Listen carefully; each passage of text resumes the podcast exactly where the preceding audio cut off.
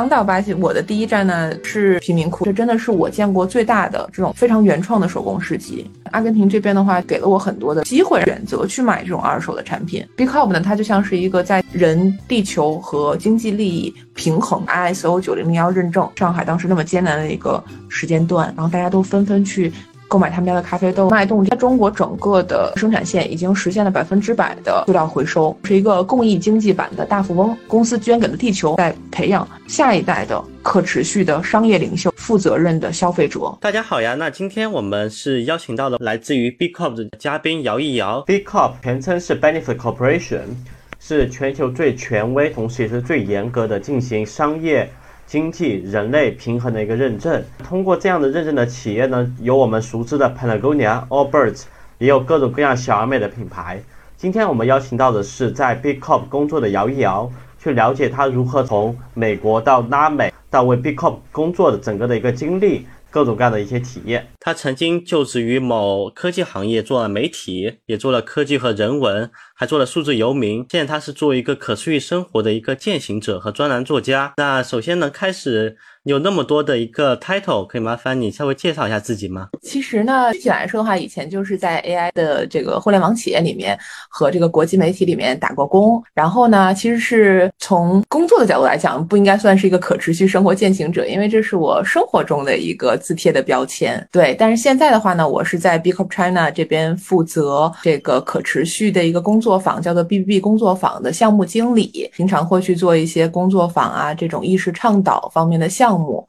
然后另外的话就是在给 B Corp China 这边的中文的微信公众号上有一个专栏叫做公益观察，从普通的消费者视角去观察有什么样的一些公益消费和产品的新风尚，然后呢会定期的输出一些这样的内容。所以我自己其实就说的矫情一点吧，就有一个就是说法，就是不想当项目经理的市场公关不是好撰稿人。因为其实我的工作的话就是有很多的交叉点，就是市场公关也做过，然后也做过项目经理啊、产品经理，然后也一直在做内容输出，作为一个撰稿人。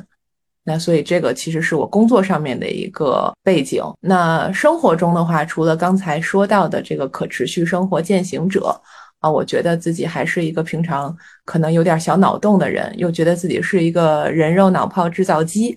然后呢，也学了几门小小的外语吧，所以觉得就是去过一些地方，就自诩为自己是一个民间的野生外交官。另外在生活中的爱好呢，就是比较伪文艺青年，就是喜欢看看书啊，然后什么听听音乐呀、啊、看看电影啊，所以又觉得自己是一个小众书影音的拾荒者。就是这样。是的是的，也不是几门外语了，我知道你会很多门语言，也可能和你之前的一个去不同国家的一个经历有关。那可能我们想最先了解一下最开始，因为之前我们知道你是从美国开始接触到我们的一个可持续的产品，那你作为一个消费者是怎么样去接触到的呢？是具体说并不是从美国开始了解到可持续产品，对于可持续这个理念，包括可持续的什么消费啊，就比较新兴的一些这种可持续的材料啊、企业啊，其实在国内当时就已经了解过比较多了。嗯，虽然当时我觉得可能还没有像现在这么的大环境的一个影响，从政策上也好，还是从现在我们切身的这个生活上的体验也好，去关注到这个领域，但实际上是很早就应该了解到了。大概我觉得可能在一二年一三年的时候，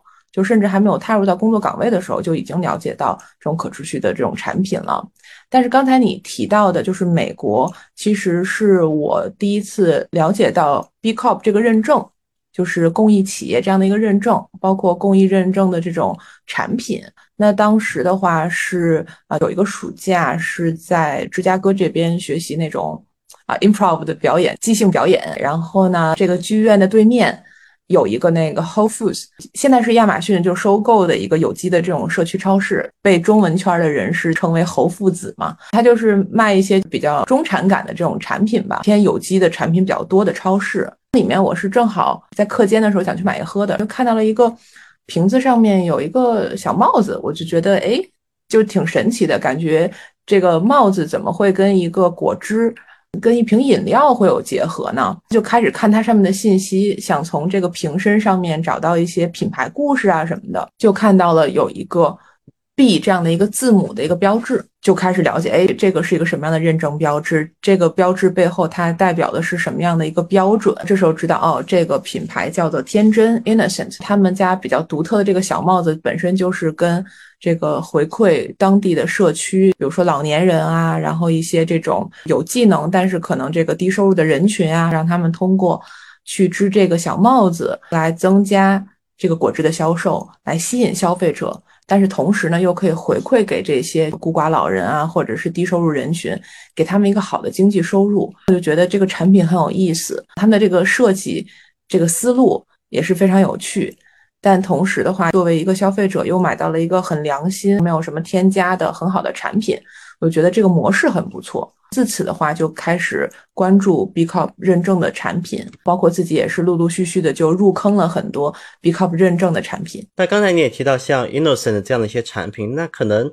你作为一个刚开始去尝试这样的 B Corp 这些品牌或产品的时候，你有什么感受吗？你觉得他们比如说是什么样的一些产品呢？其实第一开始的话，因为是像 Innocent 这种嘛，我知道其实 Innocent 包括现在中国也有，在很多就是英国的话应该是一个比较就是家喻户晓的品牌了，但是在那个时候可能我刚遇到这个品牌的时候，或者说是一个欧美比较常见，可能作为一个国人你还没有特别多的消费机会的时候，你会觉得这些品牌相对来说的话是比较小而美的，可能知名度不觉得有那么高。但是后来我跟你说，哎，开始调研一下这个 B Corp 到底是个什么东西，对吧？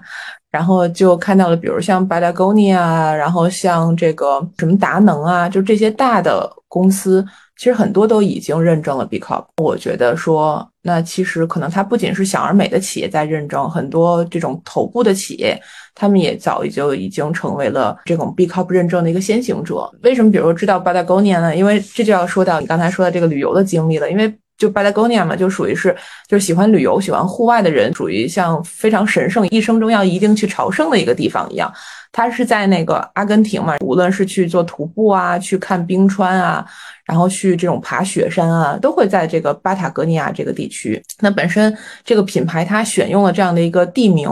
作为它的一个品牌，就感觉也蛮神圣的。作为一个这个企业的认证，他们做的很多这种很先行的，也是非常有这种公益理念的，而且在很多消费者听起来是非常酷的这些方式，就觉得这个品牌是一个既有颜值又有内涵，而且做的事情又潮又环保。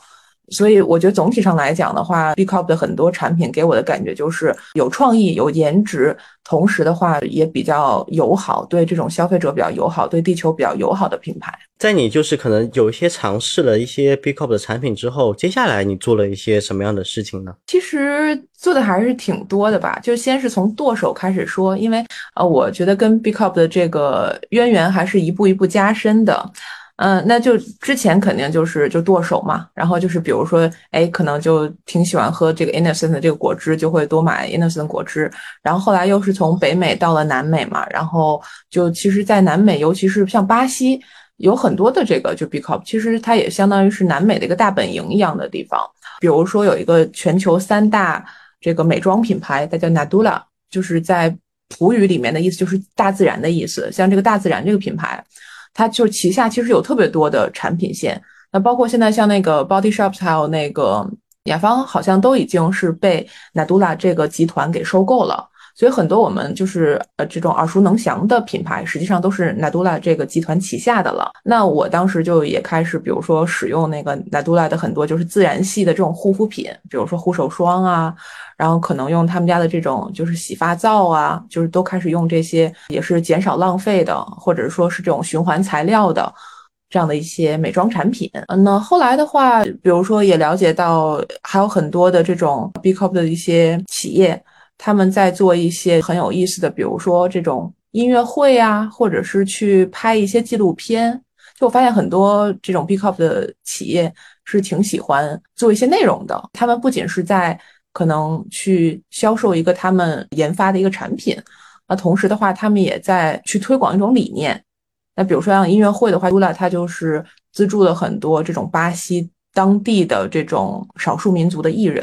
或者这种原住民的艺人，他们就是做很多主题的这种演唱会，还有一些这种女性艺术家的艺音乐人的这种演唱会，无论是在这种呃什么朗朗上口的这个歌曲和这种商业化以及这种就文化保护方面都结合得非常好。它不仅是说啊我在用爱发电，那同时这些音乐会的话确实也获得了不错的这种收听率啊，这种参与度，包括这种门票的销售。所以我一直就觉得说嗯，很多这种 B Corp 的一些企业，他们做的这种活动都是能够把这种经济利益、环保和人们的这种喜好、消费者的这种喜爱、这种潮流去结合在一起的，所以我觉得挺棒的例子。那我自己慢慢慢慢的也就从一个剁手者开始变成一些这种品牌的粉丝，或者是更多去参与到他们在倡导的一些活动，包括这种线上的一些社交媒体上面的一些这种互动啊，或者一些话题也会去参加。那后来再深入一步跟 B Corp 的这个机缘故事的一个发展呢，就是到了两千年的这个上半年，因为那时候就疫情嘛，就我其实也是因为疫情的原因，本身就之前也相当于在外面浪，对吧？然后当时回国之前的最后长居的一站是在巴西，在那边也是感受到了这样的一种疫情的紧迫吧，所以也就开始准备回国。回到上海之后呢，也开始考虑下一步的话，如果就回到国内接触就之前这种浪游的一个这种数字游民的生活，那可能也想要说去找一些国内的机会。就发现当时就 B Corp 的话在寻找撰稿人，我就觉得哎，那我之前用了这么多这个产品，对吧？然后也有一些这种海外的一些这个经历和见闻，我觉得自己算是一个有切身体会的一个 B Corp 的一个忠实粉丝和一个这个消费者。那另外的话，之前的一些工作也确实是垂直在做可持续和创新相面的议题啊、呃，做这方面的一些内容产出。那我就想说，哎，这个其实挺适合我的，我就试一试吧。结果就一直就合作到了现在，就一直也在为公益观察这个专栏去写内容。再到之后的话，我觉得可能就已经不满足于通过文字，通过这样的一个公众号的平台去跟消费者也好，还是跟这个圈里面的人士去沟通和交流思想。我想可能诶我能不能去做一些更多有更多影响力的，更实实际际的能够跟线下的人们去交流的这种方式。所以就在今年的时候，也是作为这个 B Corps China 这个 B B B 工作坊的一个项目经理的身份，就去做一些工作坊的讲师，去分享很多公益故事啊，尤其是垂直在比如说青少年这一块，去给这些大概就是十三到十九岁的青少年，去给他们做一些啊公益创新之路，教他们从商业创新、从可持续发展、从循环经济、从 E S G 等等方面的这种工作坊。我觉得这一步一步就是从一个消费者可能比较外缘的一个剁手的人，然后到慢慢去做一个文字上面的一个沟通者，去做一个平行视角的一个观察员，然后到现在可能更多就像是拿起麦克风，然后跟更多的这些年轻的下一代的消费者，一些未来的剁手的生力军，甚至一些这个业内的将来的领袖，去跟他们去交流，看看怎么可以把可持续这个理念，把这种负责任的消费理念去植入到他们的生活当中，成为今后他们学业和工作中的一部分，让可持续成为他们的一个文化基因。这是我的一个想法，非常非常的丰富哈。那我们可以从一步一步的了解您整个的一个过程。那首先最开始你刚才提到一个、嗯、之前你有一段拉美的一个经历嘛，去到了巴西、阿根廷，非常好奇就当时为什么你会选择去这样一个地方呢？简单来讲的话，我觉得其实拉美吧也不是说想大家想的那么遥远或者神秘，就毕竟现在地球也是个地球村，对吧？就是说这个交通来讲的话，其实最远最远的这个交通也不过就是三十几个小时的飞机罢了。所以我觉得从现在全球的一个流动的便利性上来讲的话，没有什么地方是说那么的遥不可及。所以我觉得本身拉美的话真的挺推荐，尤其是这个现在大家有过这么多的这种旅行的这种可能性的时候，那大家如果有机会的话，真的是可以去拉美看一下。因为我觉得本身从人文和自然的角度来讲的话，是一个非常神奇的一片土地。但是另外从我个人如果说有什么就除了旅游之外的这个动力的话，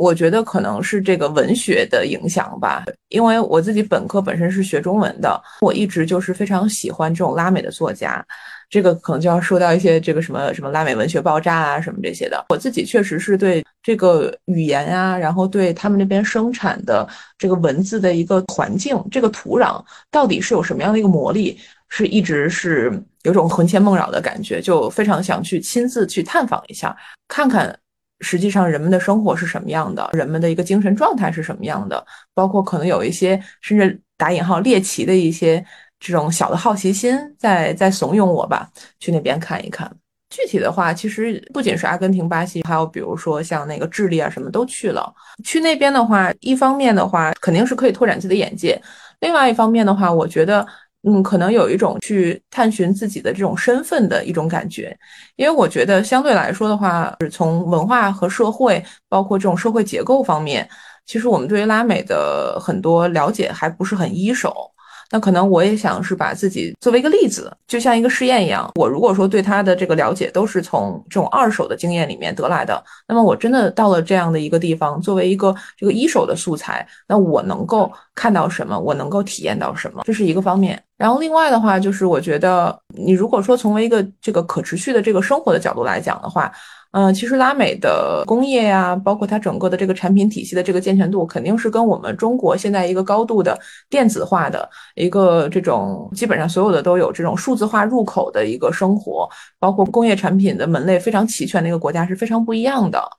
那所以我觉得其实有一种这种怀旧感，或者说你去把自己倒退到一定的这商品和经济发展的阶段的时候，你去看这样的社会它会有什么样的一种状态，或者跟你作为一个已经受到过这种商品社会规训的人会有什么样的一种冲突，可能这是我觉得比较好玩的地方。所以我觉得又带着这样的一种好奇心，就觉得挺想到那边去深入一段时间生活，所以就去到了几个拉美的国家。而且本身之前的话也去过比如像墨西哥呀、古巴这样的，嗯，严格意义上来讲他们不是南美的国家嘛，但属于是拉丁美洲的国家，但是又每个国家都有一些不同的一个情况，但是这些国家共同的一个因素就是都是说西语的国家。那我本身也想说，哎，就是当当是不是有机会的话也是再深入提升一下这个语言，就像前面就介绍里面也说到，我自己对学语言就不一定有多少的天赋，但是热情是非常高的，所以就觉得要顺便再能学点语言回来，那就感觉特别值，所以就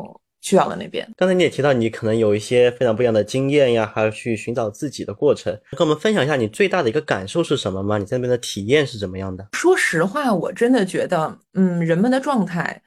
嗯，跟很多国内的这个居民的状态确实是不太一样的。大家比如说可能会觉得这个南美人民可能比较懒散啊，对吧？但是换个角度来讲的话，这种懒散确实是这种一种比较闲适的一种生活状态。就我相信说从这个经济机会上来讲啊，或者从工作机会上来讲呢，那的确南美有一些问题，这个是历史和当下他们的很多这个社会结构上的一些问题。嗯，但是我觉得人们的总体的状态上来讲的确是比较的闲适，比较的放松，就是用现在时髦的话讲有松弛感。我觉得他们的确整体给我的感觉是这种松弛感要明显比我们很多长居在中国的人的这种松弛感要高的。嗯，我觉得比较会享受生活吧。而且相对来说给我的第一印象就是很多城市他们的自然和人文结合的是非常好的。你会发现说可能也是非常大的城市，人口也是密度非常高的城市，仍然有非常多的这种就比如说绿地呀、啊，或者这种自然的景观啊。尤其给我印象特别深，我觉得就是里约，就是里约真的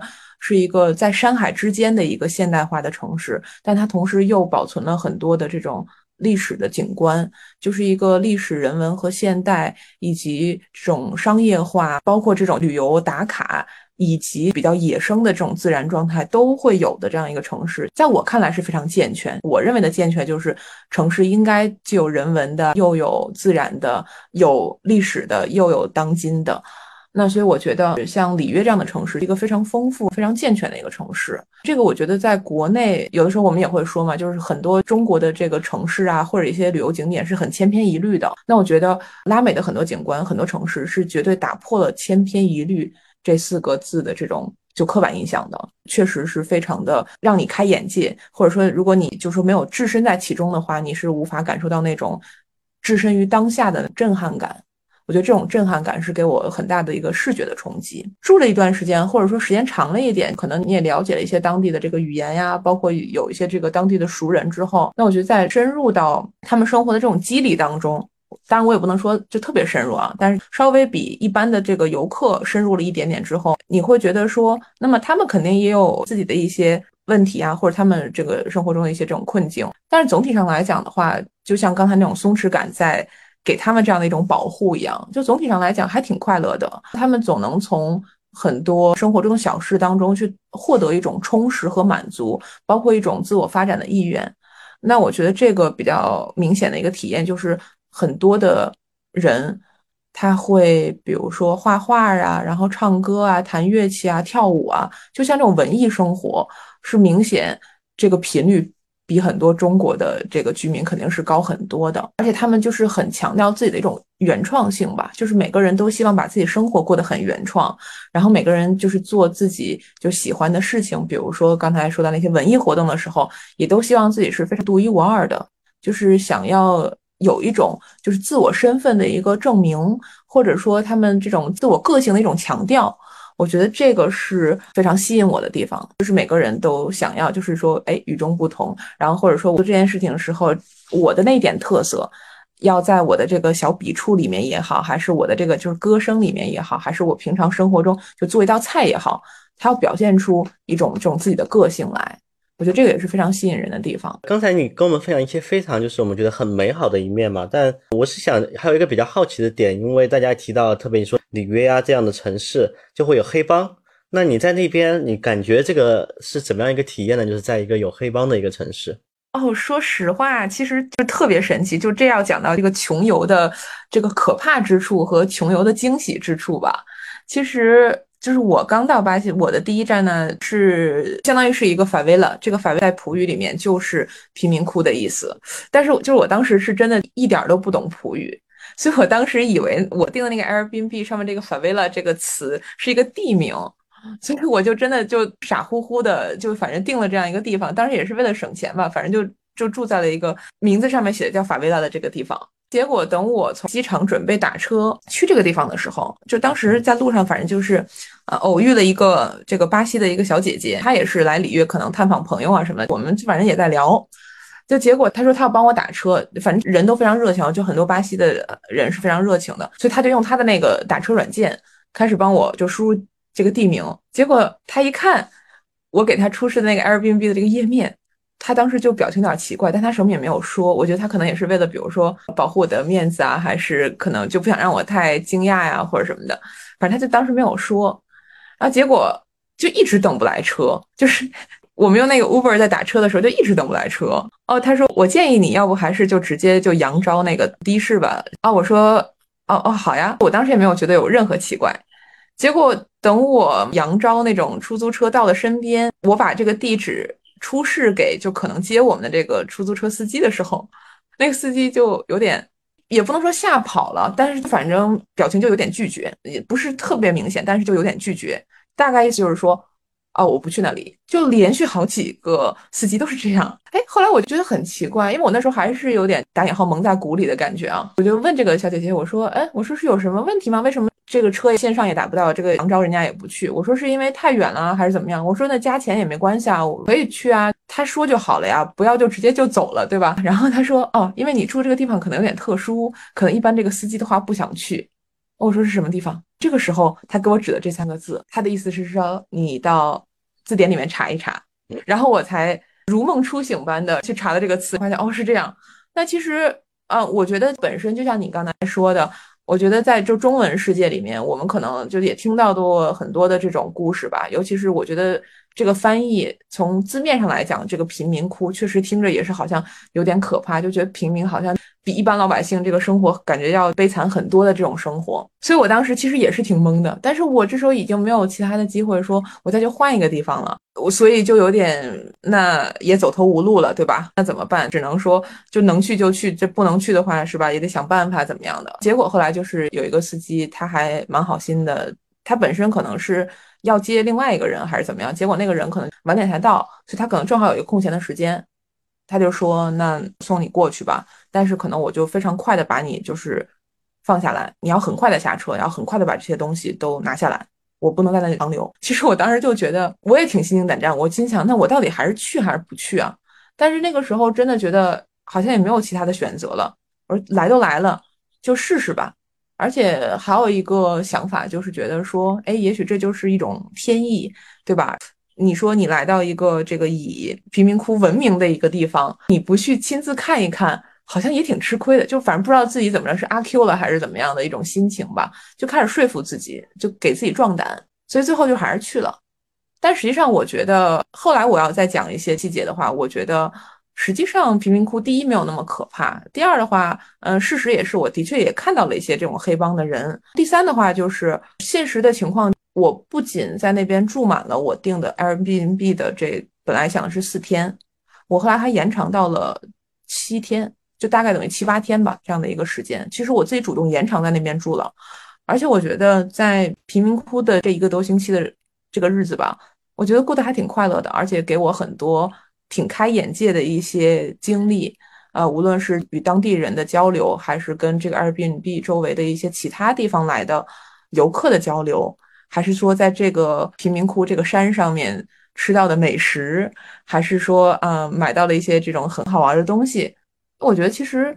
在我看来的话，总体上来讲没有对你的人生造成什么样的这种人身安全和财产的威胁，也并没有就是像大家想象的可能你时时刻刻在这上面都是一个提心吊胆的一个状态。我反而甚至可能看到了一种普通民众的一个日常生活的一个图景，和他们这种苦中作乐的一种生活，所以我觉得其实还挺值的。对，而且本身这个实话实说来讲的话，的确我觉得性价比也挺高的，这个值不仅是因为你经历了很多东西，另外就是说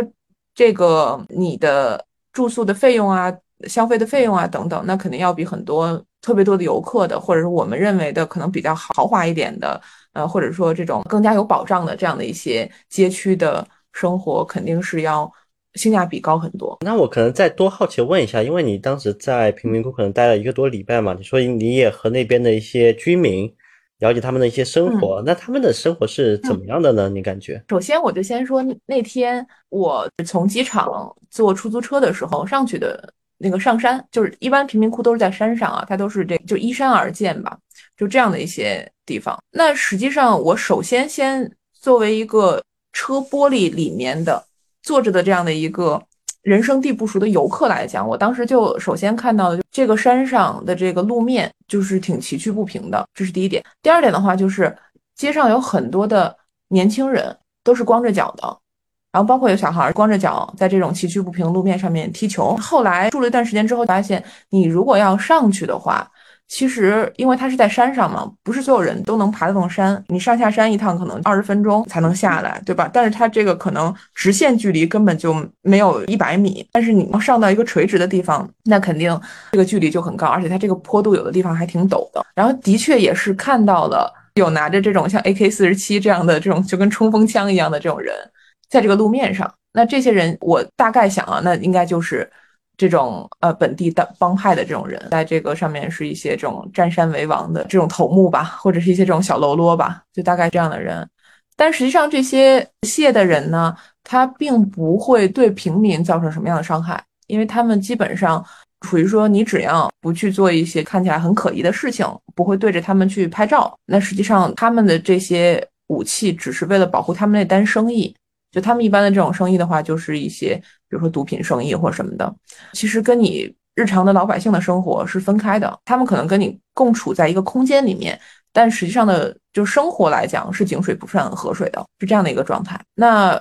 反正我看到的这种细节的话，就是平民过平民的日子，然后可能就是呃打引号黑帮过黑帮的日子吧。那另外的话就是呃你会看到居民比较多的这个地方，就除了有这个商业的地方，还有一些居民聚集的地方，它整个这个贫民窟就像是一个综合体一样，它有一块可能这个地方就是比如说餐馆啊这种小超市啊比较多的地方，可能某一块呢就主要都是住人的地方。在这个综合体里面的话，就还有很多这种很小的这种教会啊教堂什么的，基本上就是晚上的时候有很多的这种教民在聚会，在里面我们很多看到的这种很非洲裔的这些人，他们就会一起唱诗啊，很这种兴高采烈的去唱一些灵歌啊，就有的时候就有点像我们在那种什么好莱坞电影里面看到的一些这个美国的这些非洲裔的这些人，他们可能就是会参加这种教会的活动特别多，就会有这种很有这种非洲裔风格的这种跳舞啊唱歌的方式。反正在就巴西这边的话也是非洲裔非常多嘛，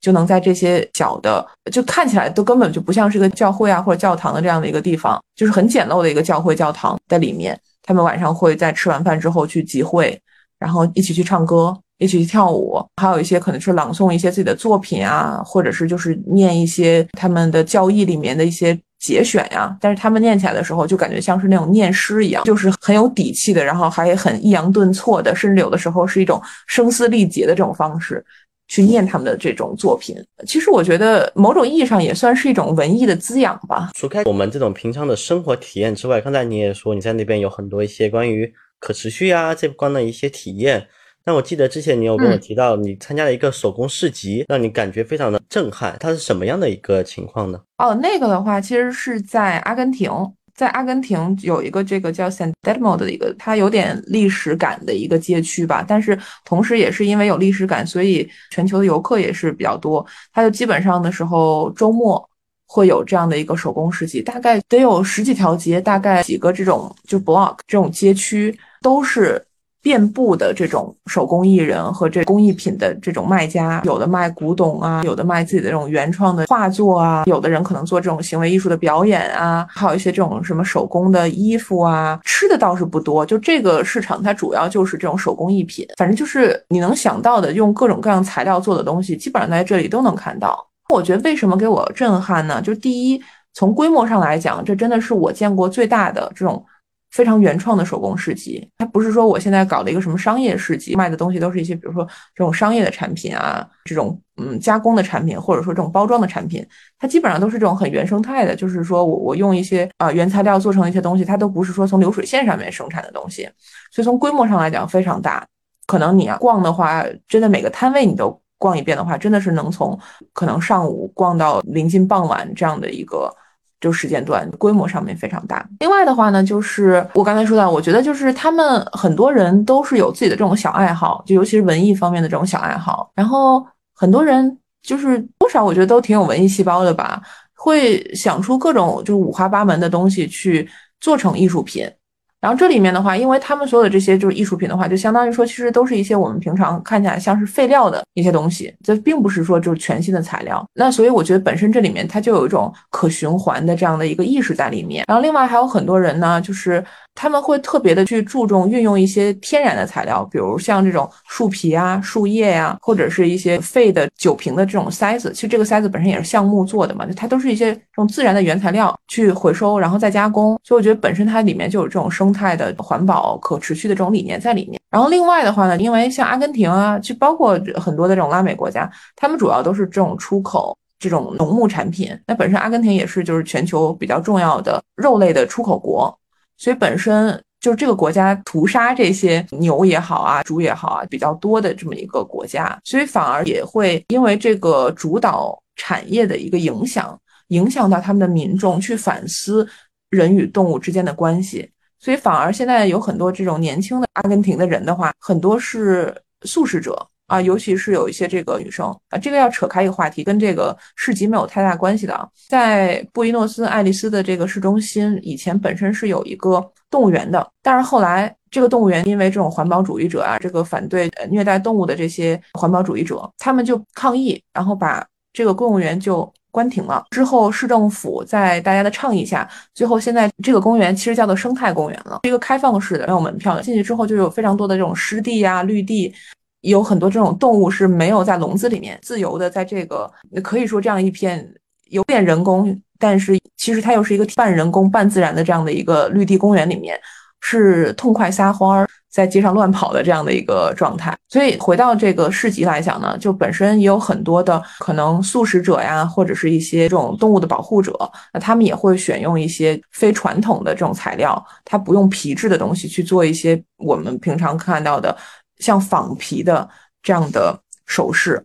或者是一些这种衣服。所以我觉得这个的话也是挺有阿根廷特色的。然后比如说就印象比较深刻的几个材料的这种回收吧，就比如说嗯、呃，阿根廷因为也出很多红酒嘛，他们那个门多萨地区的话是出很多红酒，然后有一个老爷爷把这种回收的红酒的塞子在上面就是通过重新的设计，比如说挖一个洞，加上他们那个红酒的这个应该是铝的盖子吧，铝的盖子跟这个橡木去结合，做成一个很小的一个像花瓶一样的东西，再加上一个磁铁之后，这个瓶塞子做成的这种有点像冰箱贴一样的这样的一个小花瓶是可以吸在你的冰箱上面的。我就觉得诶，这个东西又小巧又很方便，上面还能加一点小的绿植，就觉得是一个挺有趣的本地的产品和这种绿色生态的一个结合，所以我还从他那个摊子上面买了两个。还有嗯，有的人就比如他要给这个衣服染色，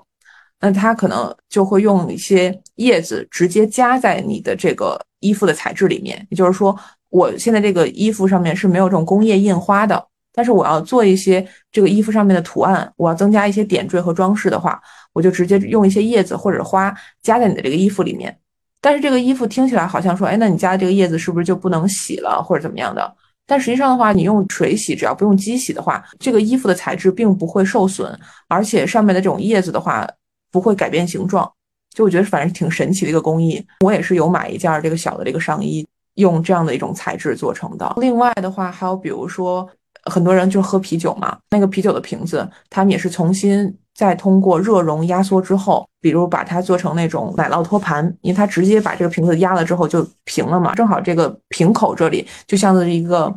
奶酪的这个托盘的这个手柄一样，它就直接把这个一体的就做成了一个新的功能的一个产品。我觉得也是一个挺妙的一个想法，可以把这些就回收的这种玻璃瓶再去给它一个新的生命，新的一个功能。总之在那边看到就挺多吧，挺原创的这种手工的这种产品，还有很多的人会去在现场可能做一些这种 live 的表演呀，或者是会去做一些现场的这种什么素描啊、画画啊，包括还有在地上去画一些他们这种本土的风情啊，或者一些有名的这些作家的头像啊等等的，这些基本上都是说不会对这个环境造成任何的影响，因为比如说你画在地面上的话，你到时候用水一冲就擦掉。他们就会很注意说不在这个地方上留下比如说破坏这个古街道的原貌的一些材料或者一些方式，因为大家基本上也不会买这种有加工的一些这种塑料啊或者什么的。所以经过这个周末两天的这样的一个现场，这种很人山人海的这种阵势之后，但是往往这个街道仍然还是就保持得很好，大家也不会说就在上面留了很多这种乱七八糟的垃圾啊，或者是留下一些什么乱涂乱画的这种痕迹啊。每次过去之后，你在平常工作日的时候过去和最后这个周末的时候大家去做活动的时候，你会看到这个街的原貌和它的比较热闹的一个情景，你会发现说，哎，经历了这个周末的热闹，那仍然平常这个街道是比较干净，而且没有什么损坏的。所以我觉得这个也是挺神奇的一个地方。而且像这个市集的话，应该也就是进行了可能有几十年了，他们一个很常见的一个就周末的一个活动。但一直以来的话，就这些街道都仍然是完好如初，所以我觉得这个是挺佩服他们的一点。可能这个市集像你说，可能是一个布里诺斯艾利斯中间的一个小小的一个缩影的生活的一部分。那你也提到刚才有一些公园呀。嗯，那是不是在整个这个阿根廷的这边，你会有更多的从衣食住行各个方面，你都会体会到这种和可持续相关的一些体验呢？对的，我回来之后就是给 B Corp 写的那个，就前几篇文章之一，就是讲我在南美巴黎的一百八十天的这个生活，就正好半年的这样的一个时间嘛。我觉得应该是在真的是生活中的方方面面，生活中的每一个这个机理都改变了我很多想法的一个地方。所以本身我并没有说计划在那边待特别长的时间，但是也是因为就觉得嗯，确实跟以前的生活的这种方式啊、思维啊，包括你能接触到的这种环保的可持续的这种产品的这种途径，可能都有了非常大的一个变化。所以我才决定说在那边待了就更长的时间，去深入的体会他们的一种日常生活。那其实我觉得除了刚才说到这个市集里面就有很多就非常天然的这种产品以外，我也是从布衣开始，然后决定之后再也不去买一手的衣服了。不是说不买衣服，当然这个我觉得就是有的时候还是会这个忍不住想要去装扮一下自己，对吧？爱美之心我觉得还是比较难以克制的一种这个人性。嗯，但是呢，自从布衣开始，我就决定不再买新衣服了。所以我觉得也是因为阿根廷这边的话给了我很多的这种机会，让我去可以可以说你特别容易的而且有很多的选择去买这种二手的产品。就当然比如现在国内包括上海北京啊，现在也开了越来越多的这种二手的循环的商店呀、啊、什么的，但是我们其实能看到的是这个店的数量还是非常少的，而且大部分情况下比如说我们以前说二手的时候都是一些这种中古，都是一些这种奢侈品才去有二手，它不是说平常的这种日常的生活用品也好，还是你平常就会穿的衣服就有很多的选择。但是在阿根廷的话也是因为他们特殊的这种经济环境吧，确实人们可能你经常去买全球的什么一线大牌什么机会也不多，因为本身在那边这种由于他们的经济保护的原因，很多国际连锁的大品牌是没有的，这是一方面。第二方面的话呢，就是的确你如果是去买新的衣服的话，这个成本肯定也比较高。嗯，对于就是当地的人的这个就是收入状态来讲的话，他们虽然有爱美之心，但是可能就是也消费不起很多这种很贵的这种新的衣服。那所以在那边的话就翻译过来的话其实就叫做美国市场，叫 Feria Americana 的这样的一个地方，你会看到有很多很多的这种就小店呀、啊、或者什么，它就会贴出这样的牌子，甚至有的时候就到周末的时候会有这种街边的这种小黑板，可能就写的是这个 Feria Americana 这种美国市场。我一开始觉得挺好奇的，我不知道说这个东西为什么要叫这个名字，这是干嘛的。还进去之后，首先那股气味可能你就明白，哦，这个很多就是二手的东西会有的那种气味。这个是一方面，可以说在价格上来讲就是最便宜的这种二手市场叫这种美国市场，然后里面的话就是各种就比如说平常你穿的衣服啊、裤子啊、裙子啊、鞋啊都能在这里买到。这个是基本上它不会做那种很统一的这种品牌的规划，然后也没有特别好的这种消毒措施的，就是比较平民感的这种二手市场。然后另外的话呢，还有就是在很多就相对来说比较时髦的、比较新兴的、相对来说中产的街区呢，它有一个本国的一个连锁品牌叫 Roba de Corbon， 那翻译成中文的话呢就是衣棚，就是衣服棚子的意思。然后这个连锁的这个服饰店呢会有很多的品牌，它也会有不同的这个年纪的这种分区，根据不同的那个年龄段穿的衣服，比如青少年的衣服、婴儿的衣服、女装、男装，或者是呃这个运动的服饰，或者说你出席正式场合的衣服，它会有这种衣服类别的分区。然后另外的话会有一些相对来说比较好的品牌，就甚至可能就是说特别好的话，可能像这种一线的这种主流的奢侈品的大牌也会有，到一些这种比如像 Zara， 咱们中国很多叫 Zara 对吧，就像 Zara 这样的这种快销的品牌也会有，从高中低档吧都有，然后会进行统一的这种消毒啊，比如熏香啊，就整个这个店猛的一看就有点像是一个精品店，甚至可能说有点像买手店的这样的一个店，但是里面的衣服呢又不至于说对于很多人来讲特别贵。我觉得如果把他们那个价格换算到就中国的一个就系统里面来讲的话，就很多相当于是这个原价的大概打一折的一个情况。比如说我从那边有买一个那个大家都叫山猪，这个法国的品牌对吧，山猪也算是一个相对来说是一个中等价位的一个品牌吧，然后可能那个裙子我看官网的价格可能折合人民币大概要一千四，然后我在那个店里面买的价格可能还不到一百四十块人民币，就反正比一百多一点，但是没有到那个以前价格的一折。实际上我看了一下这个衣服的话基本上没有任何的这种就穿着感，那我自己判断的话大概可能就是至少是一个九成新的一个状态的衣服，但是就非常的便宜。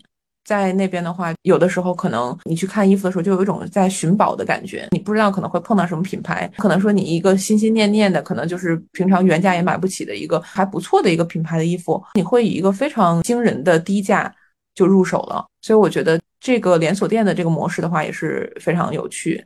因为它不仅是你可以在那边去淘宝去买到你想要的衣服，然后另外的话它那边还是有那种回收，如果说你想到那边卖也是可以的。所以有的时候到一些这个比如说这个下班的时间啊，或者是周末的时间，就经常有，尤其是女士啊，就可能女生确实买衣服会比较多一点，拎着那种旅行箱，而且是那种可能二十八寸啊什么三十二寸大旅行箱，就一箱衣服一箱衣服去那边去进行那个相当于把这个寄卖。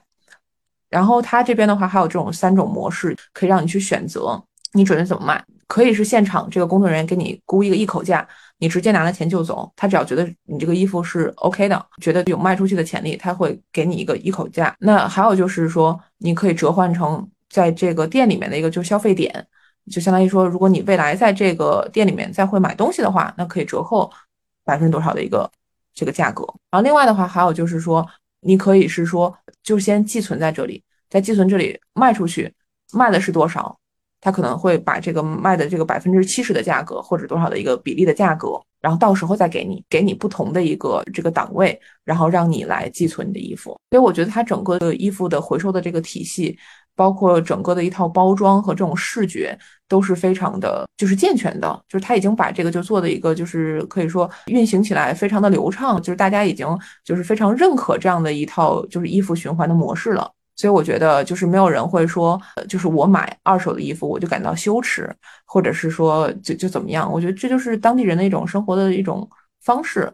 而且就是他们里面所有的店员的话穿的都是自家的这个衣服，就是里面这种二手的衣服他们会自己搭配，每一个种店员小哥哥小姐姐就感觉像是那种街拍的模特一样，就是他们把这种二手穿出的这种自己原创搭配的这种时尚感，所以让前来消费的这种消费者或者只是来这儿逛逛的这种路人就感受到说，哎，其实二手也挺时尚的，只要你有自己的这种创意，其实你可以搭配很多种不同的穿法，但是这个的话又是一个你可以消费得起的一种时尚，它不是一个有门槛的时尚。所以我觉得这个理念是挺有趣的。感谢你分享一些就是我们在布宜诺斯艾利斯的衣食住行嘛，那知道你最后是在一个疫情刚刚可能爆发那段时间然后再回国的，但在那段时间你有观察到就是在拉美地区他们一些品牌是怎么应对这样的 COVID 吗？比如说你刚才提到最大的那个品牌 Natura 或者是一些其他的牌子。对的对的，所以这个也是特别就这些认证的 B Corp 企业给我很大的一个惊喜，而且我觉得又是这种好感加分的一个地方。我当时在绕到非洲然后回来之前的这个最后一站的话在那个巴西的圣保罗，就是我当时那个飞机的话是圣保罗然后到埃塞俄比亚再回上海的，所以当时就是经历的嗯，圣保罗这边基本上等于是一个生活停滞吧，它也没有封城什么的，但是属于生活停滞的这么一个状态。然后印象非常深的就是当时很多这种店面就陆续开始就要求被关闭了嘛，这种商业场所开始要就被关闭，但是在这个之前的话基本上如果没有就比如说当地政府的一个要求的话，其实基本上好像那些商家呀或者说这个居民啊他没有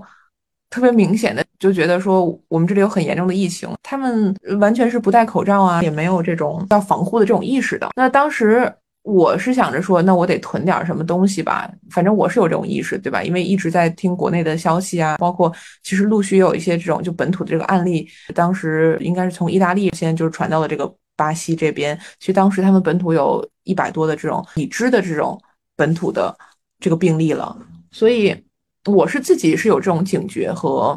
意识的，但是反正所有的这些居民啊还有这些商户啊好像是无动于衷的。但是我就准备去买一些这种就是日化用品的时候，那我肯定就先想到Natura嘛对吧，然后就去那个门店，诶我发现他们那里的这个工作人员是有戴口罩的，所以我本身从这个店员戴的口罩一件小事儿来讲可能就已经给了我一点这种安心。因为毕竟我觉得说嗯，尤其是在那样的一个特殊的时候吧，其实口罩就是你最明显的一个无声的一个这个态度，你对于这个疫情到底是怎么看，至少我觉得你戴上口罩不仅是防护自己，其实也是对别人负责的一个态度。所以我首先会对他们这个口罩就是有一个好感。然后另外就是我觉得还有观察到的一点，呃，他们甚至还会在自己的门店里面去去贴上，比如说我们因为可能的一些调整呃，因为这个疫情的原因就可能会有一些营业时间的调整，那我会先给大家打一个预告，那有可能比如说我们这个门店某一个时候就会线下停止营业，那么大家可以通过什么样的方式去线上购买呀，或者是去预定等等。那我觉得这个也是本身跟消费者沟通来讲的话很重要的一点，比较透明比较及时同步你的这个店铺的动态，让大家不要跑空啊或者什么的对吧，我觉得这也是蛮重要的一件事情。另外一个小事呢，它毕竟是一个这种美妆护肤品的店，这种日化用品的店，那这个跟我们的这个肌肤跟我们的这个身体就会产生接触的，那上面可能就也会有一些试用装啊，或者是很多什么东西，对吧？可能会经过很多的这个消费者去使用。那这个其实在当时这样一个疫情初期的一个环境下的话，还是蛮危险的一个行为。我就发现 Natura 在它这个门店的很多嗯这种柜台上面都有一个小小的一个告示，告诉大家说，那由于现在有疫情传播，而且它都是人与人之间的传播，所以就我们建议您比如说不要使用哪些哪些产品去触摸，就比如尤其是像润唇膏啊口红，那可能它之前都是有试用的，那它就是说推荐你不要去做这样的这种使用，因为这个可能就会造成病毒的传播。所以我觉得能在二零二零年的三月份这样的一个时间有这样的一个意识，在至少大部分的人都不作为，大部分的人都满不上心的，对吧？这样的一个状态，我觉得他们可以去做到这样去告知消费者并且有所应对，我觉得应该算是一个就是模范案例了。所以我觉得这一点的话也是体现出来，像Natura的这种比较大的企业，他们的这种消息的灵通啊，包括他们在承担这种我觉得也算一种社会责任方面是做的比较完善的。所以这个是我在实际这个门店的一个体验。那后来的话肯定就是出于作为一个这个内容生产者的一个角度，那肯定也会想要说去挖掘一些更多这个企业背后的一些这个行为，然后我也有去看他们的官网啊，然后有去看这个他们的这种就是比如说官方的这种社交媒体什么 Twitter 啊 Ins 上面的一些信息，然后我觉得他们的这个应对啊还是蛮积极的。那刚才我说到门店的话主要是针对消费者嘛，那就还看到他们对于自己的这个企业员工也开始做一些保护措施，尤其是说他们很多这个线下门店的这些这种所谓的柜姐，对吧，都是女生，那可能就是说女性在这种受到疫情冲击的时候，或者说有这种可能的一些这个经济挑战的时候，他们是怎么对待这些女性的员工的，他们也做出了很多这种保障性的措施，就包括比如说去减少他们的这种工作时长啊，或者说这个轮班的时候可能尽量不让就大家会聚在一起去工作，因为这样可能造成这种传播和接触嘛。另外的话就是说可能有一些工作如果就不必要的话，也可以让这些女性员工去在家里面远程办公，还有一些女性她可能是更多的会需要去照顾到家庭什么的时候，那么她就会怎么去保障就比如说这种亲子的这样的一些这种关系，甚至可能有一些女性她是单亲妈妈，因为在拉美的话也是单亲妈妈这种比例也蛮高的，那怎么可以保证说比如说孩子现在停课了，那家里有小孩，那可以让这些妈妈去就照顾到他们的孩子，而不至于说这些孩子们变成一个空巢的孩子，或者说变成一个没有保护的没有这个监护人在身边的一个状态。所以我看到他们就是很多对于企业员工的一个保护的措施。另外的话呢，就是从整个这种就是大一点的这个社会责任上来讲的话，因为它是一个生产就日化用品的这种美妆产品的嘛，本身像这种什么洗手液呀、啊、肥皂啊，这种当时就是疫情初期这种紧俏货，它本身就是生产，它有这样的一个生产能力，所以当时他们应该至少是把就是 百分之五十 的这种就是说生产线都让给了去生产像这种肥皂啊、香皂啊，就是这些清洁产品，这种清洁消毒类的这种产品，基本上价格都是保持就是以前就是同样的这种价格，它还是保持就是说疫情没有发生之前的这种标准的价格，但是它增加了这方面的产量，还有一些就是比如说去捐赠啊，有一些就是特殊的地区包括医院呀、啊、什么的，那可能比较紧缺这样一些消毒清洁的产品，就会把他们的这些多生产的去捐赠给这些。那我觉得这个就是三百六十五度的Natura，就是它从对消费者，然后从对自己的员工，尤其是女性员工，然后到整个这个社会，我觉得它都是就挺良心的承担起自己的一个责任的吧。所以我觉得在疫情初期的话应该做的真的是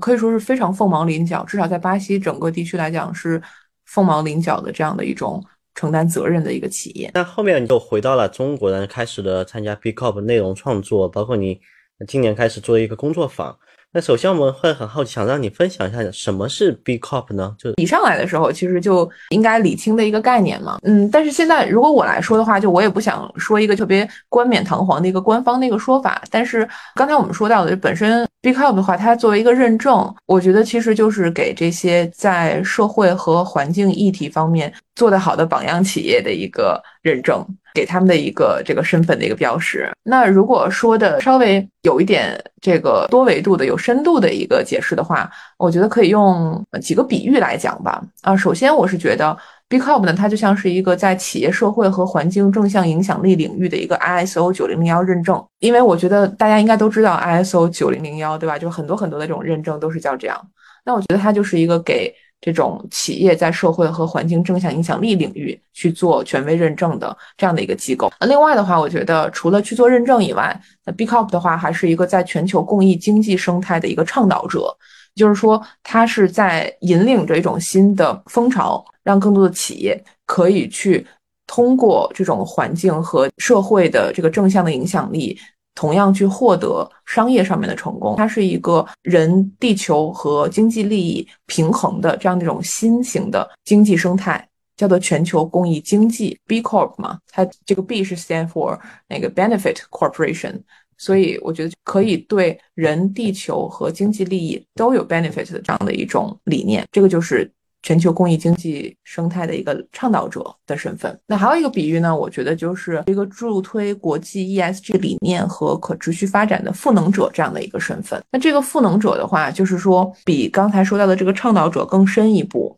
就他不仅是在意识上面去给大家倡导，然后宣传说大家可以去怎么怎么做，而是说用实际的很多方式、工具，甚至一些这种分享和协助，去让这些企业真正的拥有这样的一个能力，然后让他们在未来的可持续发展也好，还是他们的这个商业的发展也好，都会获得更多的能量。所以我觉得它是一个赋能者的一个身份。那说到这个的话，就要说到我现在在负责的主要的就工作的模块，这个 B B B 工作坊，然后中文的话叫共益创新之路工作坊这个模块。这个工作坊的话，我觉得就是 B Corp 作为一个赋能的一个机构，它能够做到的比较有实际的影响力，而且也能提升这些参与工作坊的人的或者机构的他们能力的一个方式。因为这个工作坊呢，其实就是通过内容分享加上非常有趣的这种互动的这种创新桌游，有这种搭盘游戏和比如说有些模拟的发布会啊等等，这样的一套组合拳，然后给到这种工作坊的参与者他们一个比较全面的有体验感的这样的一种学习 E S G 理念、学习这种共益新经济的一种理念的形式。所以我觉得尤其是现在我们在就主推的这个就是青少年的这个 B B B 工作坊，对于现在体制内的教育来讲的话，可能就比较欠缺的一块，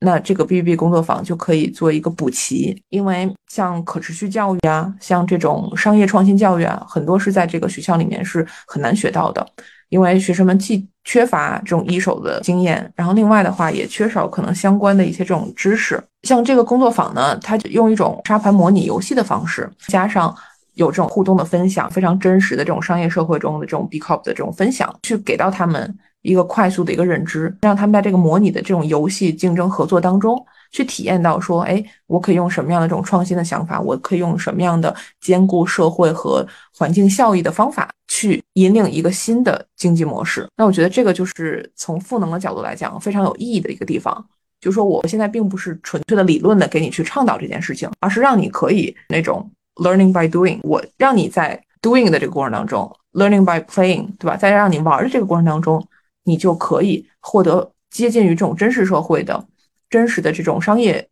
经验的一种体验，一种知识的消化和一种自我的反思，甚至是一种激荡你的这种创意的这种方法。所以我觉得这个是嗯，这个 B B B 工作坊它比较有价值有意义的一个地方。因为刚才你可能提到 B Corp 它有几个作用嘛，一个是认证、倡导者还有赋能。那如果我们一个一个来看，那从认证的角度，首先你呢可以帮我们分享一下有哪些公司它已经是 B Corp 这样一个认证的吗？其实特别多，在我们开始对谈的那个一开始，其实我就说到了嘛，就是其实既有很多小而美的企业，另外也有很多非常耳熟能详的这种大品牌都已经获得认证了。那现在从就整体全球的数据来讲的话，有近就六千家企业其实都已经获得了 B Corp 的认证了，但是申请要加入 B Corp 认证的企业就更多了。但是因为 B Corp 它有一个很严格的标准，而且本身需要就是从审核的这个时长上来讲还是蛮长的，大概要有一年的时间。那所以这个严格的标准最后就筛选下来，现在获得 B Corp 官方认证的，现在大概是在就是五千八百家以上的这种公益企业。那像我们现在中国团队这边就是已知的我们负责的这些认证的公益企业呢，呃，现在是有四十五家，截止到今年十月份的话是现在已经有四十五家中国的这种公益企业了，然后也是遍布在中国的，可以说这个大江南北。那从国际上比较有名的，就我举几个例子啊，比如说刚才说到的这个嗯 Patagonia， 对吧，这个就属于是驴友心目中这个户外品牌永远的神的这种品牌，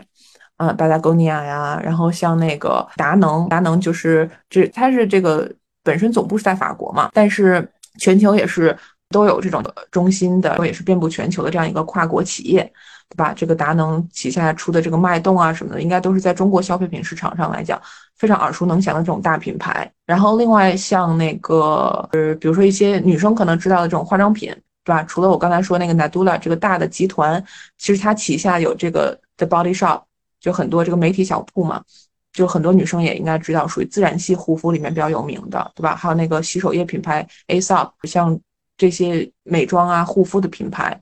也是都是比较有名的。然后像就是近年来就是刮的非常火的这个就是硅谷这个什么脚底的硅谷风，是吧？这个叫 Allbirds， 就是也是非常硅谷黑科技，然后就是就是大家用那个词啊，不知道合适不合适说，叫踩屎感，对吧？就是特别舒服的一款鞋，但是它用的又都是很天然的这个材质的 Allbirds， 应该是在去年吧，也是在美股上市了。就其实最早的时候就属于是那种呃这个硅谷程序员什么人脚一双的这种鞋，到后来就是有很多这种网红啊什么都去穿 Allbirds， 然后到现在已经成为了一个上市的企业。其实这也算是一个就相当于是比较大型的一个企业的一个先声吧，所以这些都算是比较知名的品牌。那其实在全球已经有非常多了。然后刚才我最早说我结识到这个 B Corp 的这个机缘，就是因为 Innocent， 其实 Innocent 也是在国外非常有名的果汁品牌，还有比如像这个依云的水，对吧？这个听起来也像水中贵族依云，对吧？这个也都已经获得了 B Corp 的认证。那国内的话呢，其实也蛮多的，但是相对来说的话，可能这个就知名度上会没有像刚才讲的那些国际的这种跨国企业那么大。但是如果说可能稍微对就 B Corp 了解一点啊，或者说对这种就是公益经济了解一点的话，那可能听说过像比如 Bottle Dream， 这个 Bottle Dream 的话，很多比如说关心可持续圈的都会去关注的一个媒体平台，一个内容平台嘛。像他们的话也是最早的这个做跟可持续的内容生产有点媒体性的，就媒体性质的，然后获得 B Corp 认证的这样的一个平台，也是在模式上面就是非常独特的。包括他们还就是孵化了另外一个国潮的品牌，叫做 How Bottle 好瓶，这个品牌也是非常有意思，它都是用这种回收的这种塑料瓶啊什么的去做这种很很潮的衣服啊，很潮的这种包包啊，甚至它还有一款包是那个太空包，就是用神舟宇宙飞船这个碎片，然后再回收做成的这种太空包，是真的名副其实的太空包，用太空垃圾回收做成的。所以本身也是应该属于是在国内的这种国潮有点小众，但是又很有脑洞的品牌里面，算是做的非常成功的品牌。然后像刚才说到比如达能达能整个中国区的话，也都是获得了 B Corp 的认证。还有像是一些这种做服饰的，我觉得就上海的话也是有很多门店的，有一个叫那个 ZUZAK 素然嘛，素然的话应该也是这种、嗯、都市感，但是又很天然，然后又有这种设计美学的这种原创的国内的品牌的一个代表。素然的话也是在今年刚刚没多久也是获得了 B Corp 的认证。所以我觉得现在其实应该是也是有越来越多的知名的品牌，也是有越来越多的这个数量上面的这些企业在不断的加入到 B Corp China 这样的一个大家庭。对，所以我觉得将来应该也会有更多更多的就是非常知名的品牌，然后就会出现在这个 B Corp China 的这个表单上面。那其中其实我也知道有一个是比较有意思，我们在疫情期间比较出圈的那个 Lady Time 这个咖啡馆，它也是获得到我们这 B Corp 中国的认证，对吧？对的对的，因为像 Lady Time 的话，这个真的像我们有的时候聚会啊见面绝对首选的一个场地，就不仅是因为说它是一个 B Corp， 所以我们要去支持，对吧？另外的话，确实它这个模式在国内的话本身也是非常有代表性的，而且是在社会影响力上非常高，就是它是一个主要以聋哑人为这个店员，本身它的这个就创始人也是这样的一个身份的这样的一个咖啡店。当然咖啡也非常好喝，对吧？里面有非常多的这种原创的一些有不同的风格的不同的这种设计美学感的这种饮品，大家如果是在上海的话，或者说会来上海玩的话，就都可以去打卡一下，就确实也是非常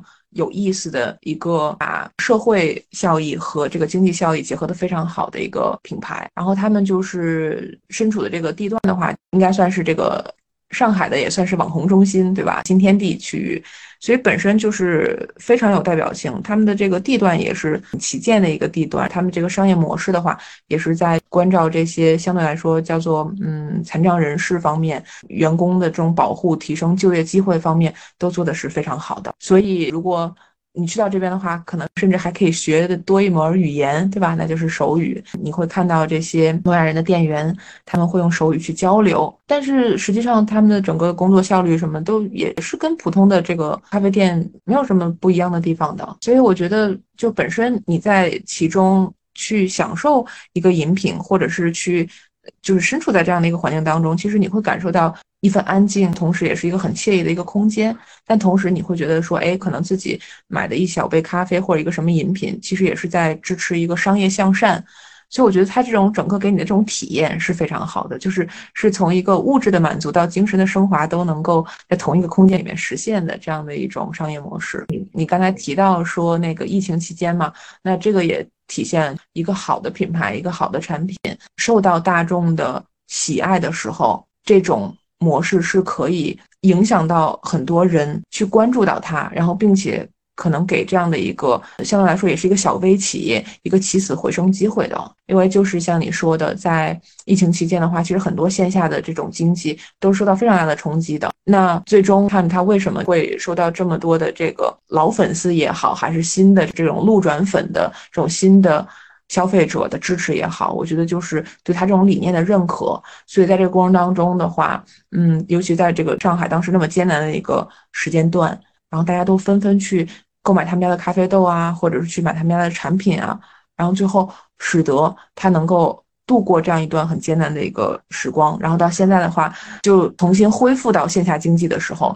又可以获得更多的客流量，就真的形成了一个很良性的一个循环。所以我觉得这本身就是公益经济的一个魅力所在，就它真正的会走到喜爱它的人、认可它的人的心当中。那可能有个小问题关于就是 B Corp 这个认证的，因为刚才我们你提到有一些很大的公司，有一些小而美的公司，那可能有些我们觉得是很清楚就感觉它是在做可持续相关的一些事情的，比如像 Lady Times 呀、Allbirds、Innocent。 但是你提到达能也是一个被认证的、嗯、比如说它的脉动也是被认证的这样一个 B Corp， 那是什么东西让它被评估为一个 B Corp 的？因为可能从表面上来看，可能大家觉得它跟可持续的联系不是那么紧密。哦，其实我觉得这个就是大家可能对于这种大企业的一个刻板印象，或者说大家觉得这种就大企业可能都已经是就是非常这种什么资本主义巨头的感觉，所以就立马觉得它可能跟什么可持续就好像没有什么关系。但实际上这里也不是说在吹达能或怎么样，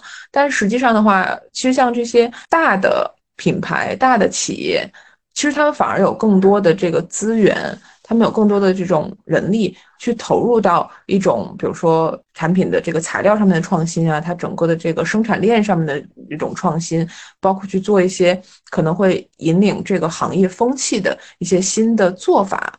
所以实际上达能在这方面的话是做的是比较好的。因为首先呢，达能作为一个法企，那本身法国就非常注重可持续这个理念，欧洲也一直都是就先行一步的。那其实在十几年前，在达能的法国总部，他们重新对自己的这个品牌进行定位和包装的时候，就在强调可持续这个理念，也在从他们的总部到全世界的这个范围的这种工厂啊，或者整个的生产链上，也在一直注重比如说生产链上的减速，然后对于他们已经生产的这个产品包装的一个回收再利用。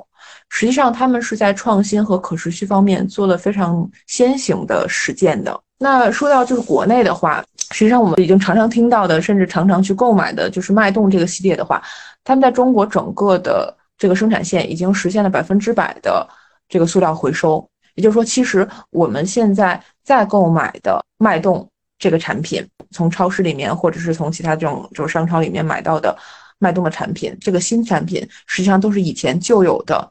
产品回收过来的素材再重新生产的。那所以这个本身就是在他们的生产过程当中就减少了非常多的这种浪费和污染。这个其实你想，这么大的一个品牌，有这么多的一个市场广度的这样的一个品牌，他们能够做到这一点，其实对我们整个这个社会这种什么低碳啊，对于我们整个这种环保啊，是一个很大的促进，而且是一个很大的一个贡献。因为如果说就是大企业都能够做到这些方面的话，那可能我们大概占 百分之八十 以上的可能这些这种污染啊浪费啊都解决了。因为本身我们主要消费的就是这些主流的最大众品牌的这些产品。所以我觉得像就是达能他们实际上就这些这种幕后的一些做法呀，他们这些就这个幕后的默默的这种奉献啊，可能现在还没有被大众所了解到。所以我们可能会产生一种说 OK， 大企业可能他就是主要都是在赚了很多钱，对吧，然后他可能并没有做什么样的事情。那我觉得这个其实是对大品牌的一个误解。所以我觉得那 B Corp 能够给到达能这样的一个认证，那肯定也是从达能这样的大企业在环境和社会领域方面的很突出的一个表现的一个认可。那所以我觉得这正好也是一个契机，让人们去扭转对于一些这种跨国品牌或者说这种很市场主导品牌的一个印象。所以我觉得 B Corp 从自身的认证来讲的话，它不仅是鼓励了这种小而美的企业去做创新和加入到这一场就供应经济当中去改变市场的认知或者说整个的消费结构，那另外的话也在促使更多的大的品牌，让他们去肩负起本身与自己的这个营收状况相应的社会责任。所以我觉得这个是非常有价值的一件事情，通过这样的一个小小的标志，就可以让更多的消费者直观的认识到这个产品这个企业的价值。好的，谢谢你关于 B Corp 的一些分享。那刚才你提到另外一个作为 B Corp 最大一个作用是一个赋能，就是提到一个公益创新之路工作坊，叫 B B B 嘛，就 Building Better Business。 那可能你能帮我们多分享一下这样的一个工作坊到底是怎么去做的，它在做什么，尤其是你提到青少年，你最近专注在青少年相关的一些工作坊，它是怎么去做的？其实是这样， B B B 工作坊其实形态可能有很多，所以我觉得就是说我们现在也篇幅有限嘛，我就尽可能精简，只说一个精华版吧。基本上一个 B B B 工作坊的一个标准的时长的话，大概在三到八个小时这样的一个时长。那主要的这个核心的一个工具，我们用什么来做这个工作坊呢？主要是有两个工具，一个呢是叫做这个公益创新之路的这个沙盘游戏，你就可以把它想象成是一个桌游，甚至可以说是一个公益经济版的大富翁，就大概是这样的一个桌游，一个比较寓教于乐的一个这样的一个教具，对吧？第二的话呢，就是我们有一个叫做 B I A Impact Canvas， 它是一个公益影响力画布。那这个画布呢，就是通过一个很明确的很直观的一个画布，来对于就是 B Corp 认证的时候的五大维度，这个五个维度的话就是社区、员工、消费者和这个环境啊，还有治理五个维度去做一个非常清晰的一个象限的分析。那一个是桌游，一个是这个画布，通过这两个教具呢串联起来，这三到八小时的这样的一个工作坊呢，里面我是觉得主要分为五个模块吧。就首先呢是一个背景知识的一个夯实，也就是说我们现在做的这个工作坊叫公益创新之路。那比如说什么是公益，对吧？什么是公益经济？什么是公益商业？什么是公益企业？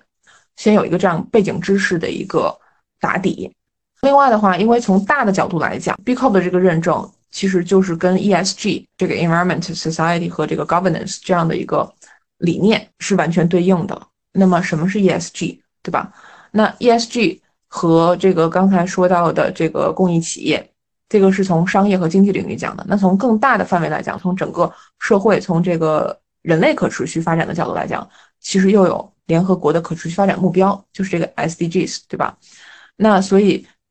这些刚才说到的概念就会在这个工作坊的第一个模块里面去进行一个夯实，一个背景知识的一个打底。那第二个部分的话，那我把它就看作是一个呃，就是叫 Be Your Story， 或者是就是一个前沿的一个案例，就是公益企业的案例的一个分享，或者说公益企业故事的一个分享。那就是从很具体的实例，比如说就是刚才讲的 Patagonia 的这个故事，对吧？他是这个创始人怎么开始有这样的一个想法的，然后去讲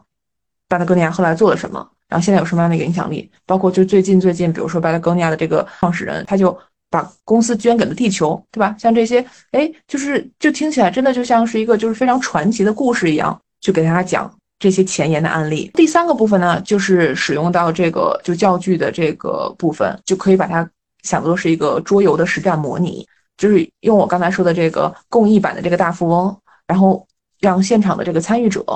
去模拟一家企业，然后你可以就是你这个企业的这个呃所处的行业呀，你这个企业叫什么名字啊，主打的产品啊等等，去做一个这种模拟，可以给它去打开你的脑洞，去想哎你想建立一个什么样的企业。在这个过程当中呢，既有竞争又有合作，那就是在这个公益影响力的这个版图上呢，尽可能去越走越远，就相当于说我们去给他去做一个 B Corp 的时候会有一个打分嘛，那么这张版图上面你在每一步走，你的棋子在走的时候，它就是一个公益影响力的一个加分。那这个加分的话，那就是谁走的最快，谁的影响力最大，那这个影响力最大的模拟的企业就会获得最后的桌游的一个胜利，你就是这一场的赢家。那么这个过程当中呢，这个桌游就像我刚才说，它是一个大富翁，但它又跟大富翁完全不一样的地方是，大富翁最后的评判标准实际上是你挣多少钱，你有多少的金币，对吧？那在我们这个桌游里面，其实也有金币，也有这样的一个数字化的一个经济回报的一个体系，但是这不是在这个游戏里面最关键的一个维度。我们是以这个公益影响力的评分，就是你能够获得的，比如说你在参与 B Corp 认证的时候的评分越高，那么你才更有可能在这一场里面获胜。所以实际上就是说，谁能把这个企业在社会环境和你的商业回报方面的价值发挥的最大，你可以有更大的这种社会环境和经济的影响力，这才是你在这个游戏当中获胜的关键。所以你也可以把它看成是一个良心版的大富翁，就是你并不是一个完全不择手段的在这个过程当中去追求经济利益最大化的，而是在这个过程当中你要做很多的一些这种选择，无论是在这个社会利益上的，还是对你自己的员工的福祉方面的，还是说你要怎么去优化你跟你的消费者之间关系的各个维度，然后去做一个综合的决策，去综合的进行你的资源和财富上面的一个投入，最后尽可能在这张版图上面走得更远，获得更大的公益影响力，才是你玩这场游戏的关键。所以我觉得这是第三个部分，这个桌游不同于就其他游戏的一个地方，而且这个也是我们这个公益中国团队原创的一款桌游游戏，你只能在这个工作坊的现场可以跟小伙伴们一起去玩，所以本身在这个过程当中又会有很多的就是可能还要比如说有的时候需要一些什么竞选演说呀，有一些这种这个竞争谈判啊，里面甚至可能还有一些很两难的一些这种机会卡的选择啊，就总之还是一个有点小刺激，然后又有一些这种可能小的吐槽，有一些这种竞争，但是总体上又希望是每一个企业都可以在一起合力通力合作的这样的一个游戏。所以我觉得这是游戏比较特别的一点，也是我们这个工作坊的一个亮点吧。然后第四个部分呢，就是用到的那个工具，就是我刚才说的这个公益影响力的画布，然后可以把它这个环节叫做影响力头脑风暴。然后呢，就是通过刚才的这个实战模拟的桌游，这个过程当中你已经可能积攒了一些这种模拟的经验了，然后包括有很多的这种知识点也在这个桌游的过程当中其实都学到了一些新的知识点和一些这种战略的一些话术。那么具体如果你想要提升企业的公益影响力可以怎么做，那这个时候就可以通过一个很清晰的这样一个画布上面的象限，通过不同的维度的梳理，以一个更科学的更精准的方式去规划你企业下一步的发展。在这个过程当中的话，就相当于是通过学习和利用影响力象限和画布去和你的小组的成员去探讨和合作，那这一块就更多是合作嘛，然后去梳理你的商业战略思维，然后去形成一个更长期的一个共益影响力的一个规划。所以这个是就是第四个环节，这个画布环节的一个重点，主要就是合作和战略思维的一个梳理。那最后第五个关键的这个部分呢，会有一个模拟的一个共益发布会，然后这个发布会的环节呢，就是有点像是一个结合了公众演讲和这种团队合作的这样的一个环节，把工作坊的知识与实践与具体的有表现力的这种演说啊或者路演的形式去呈现，然后并且这个学习成果还会获得导师啊或者是现场的这种观众的一个反馈。那放到具体的这个青少年的这个工作坊的环节当中的话，那可能现场的这些观众就是这些学生们的父母，他们也会看到，哎，孩子有一个什么样的一个收获，他们可能从一个比如说可持续创新的共益创新这个共益经济的一个小白，他可能通过这样一个三到八小时的一个工作坊，就会有很明确的一个知识的一个积淀，而且能够娓娓道来他自己心目中觉得一个好的公益企业应该怎么做，他作为一个负责任的一个未来的消费者，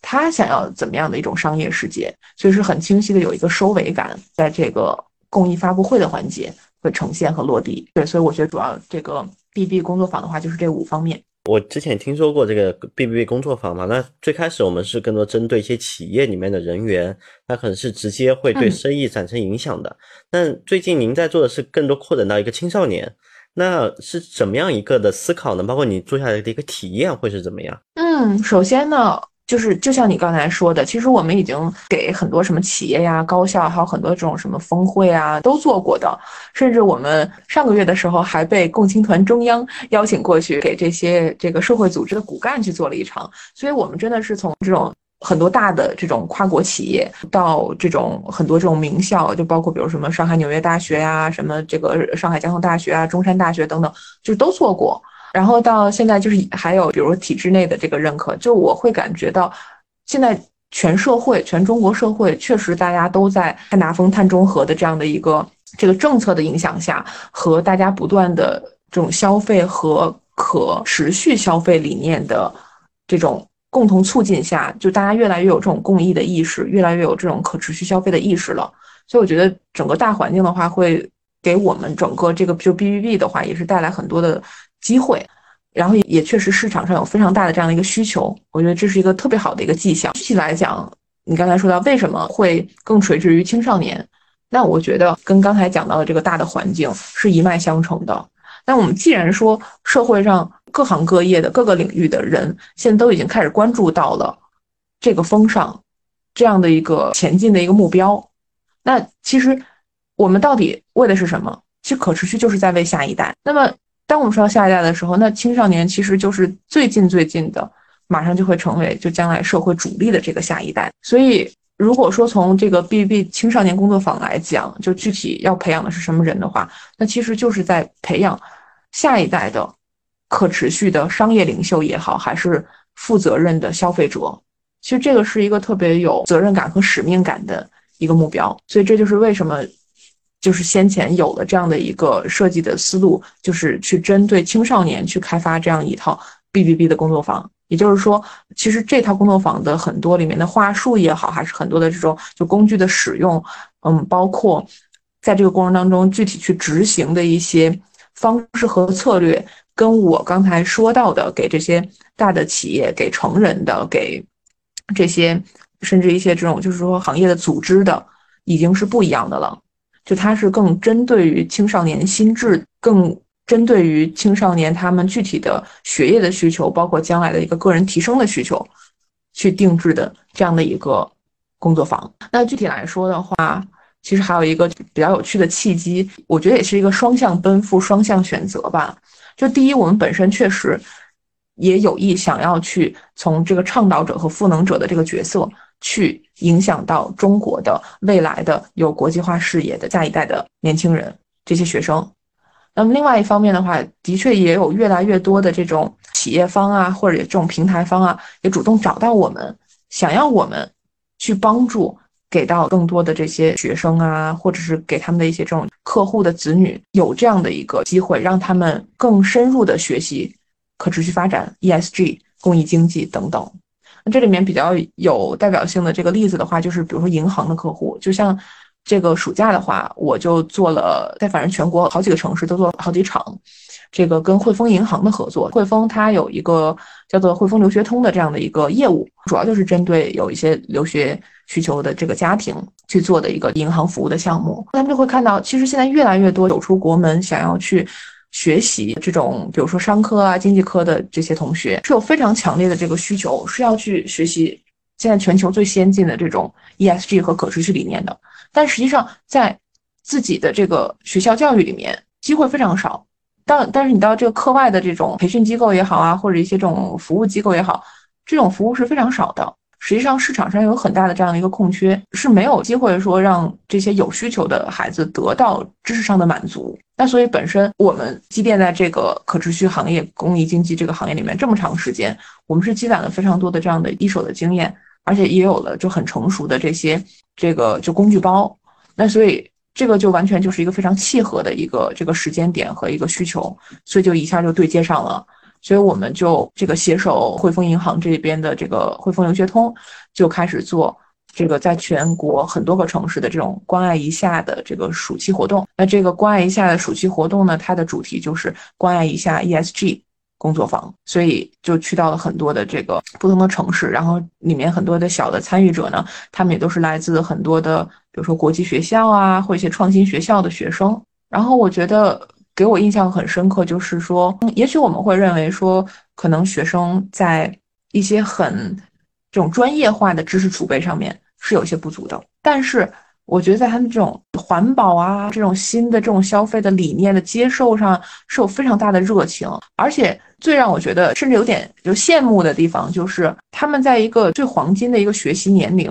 是有非常强的这种举一反三的能力，是有非常突出的这种参与和表现的能力。所以最终的结果就是我们现在做的很多工作坊是大概三小时嘛，就真的是很多同学从就一进门他是一个可持续和公益经济方面的小白，他三个小时之后再到最后那个发布会的这个模拟环节的时候，就可以说就半个小专家一样的这种感觉，他就可以说出来非常多自己的想法，然后他可以把你刚才告诉他的那些就是有一点理论的知识和这种具体的一些案例的参考，加上他在玩这个桌游当中的一些小的心得去结合起来，形成一些非常好的商业创新的例子。有非常多的小火花就忽然好像在这三小时中被点燃了，然后就会真的表现的就像是一个那种小的 C E O 或者小的乔布斯一样，他在这个台上面去娓娓道来他自己的想法。而且有的时候可能就我刚才说很多在场的观众，这些发布会的观众就是一些这个父母，那像很多父母他都是已经在就自己所从事的这个领域里面可能还算是啊、呃、小有成就的一些人士，他会觉得说哇，孩子想到的东西可能我作为一个四十多岁的一个家长我就从来没有想到过，但是这些学生就是给到了他们的父母辈很多的想法上面的做法方面的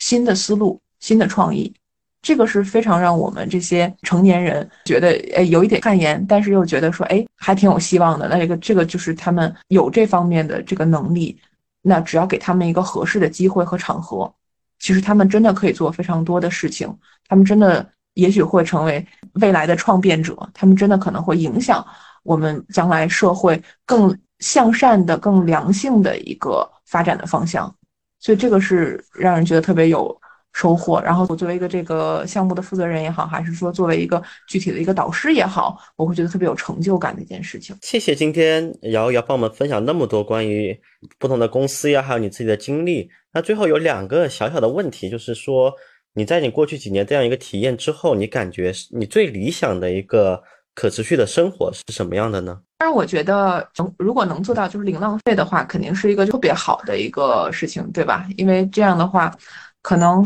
每一个产品它都应该在一个比较自然的、比较和谐的一个状态下，但是我觉得这个可能有一点过于理想化了。所以我觉得如果简单的讲一个理想的可持续生活状态的话，那我觉得就是说你和地球都达到 peace and love 的一个状态。你自己觉得说哦，我这样良心上是过得去的，我觉得我没有对自己，没有对他人，没有对地球做到什么很伤害的地方，那我觉得能接受就 OK。 所以更多是一个就是我的一个约束吧，这个良心上的一个约束，这是我的想法。那最后你有没有一些推荐的一些书籍或者电影就可以推荐给大家？哦，我觉得太多了，因为在就开始介绍的时候就说到是一个这种什么小众书影音的拾荒者嘛，对，我就还是看了很多这种小众的一些这种就文艺作品的。但是呢，如果说马上就说到一个的话，那可能就是我最近在看的一本书，叫《没有我们的世界》，是一个美国的一个之前的一个环境记者他写的一本书，就我觉得很有脑洞，但是又有一些硬核科普，然后再加上有一些这种敲警钟的意味的这样的一本书，对，所以我蛮推荐的，叫《没有我们的世界》。好的，那今天也就非常感谢瑶瑶的时间，那我们会期待一些更多你关于你的一些公益观察呀，还有我们 B B B 工作坊的一些分享。那谢谢大家，欢迎大家都关注一下那个 B Corp China 的这个官方公众号，对，上面有很多的这种比如说公益的活动啊，然后有些什么公开的邀请函呀、啊，大家也可以在这个过程当中就是随便再种草一些公益好物什么的，当然顺便也可以看一看我写的东西啦。好的好的，谢谢，谢谢你的时间。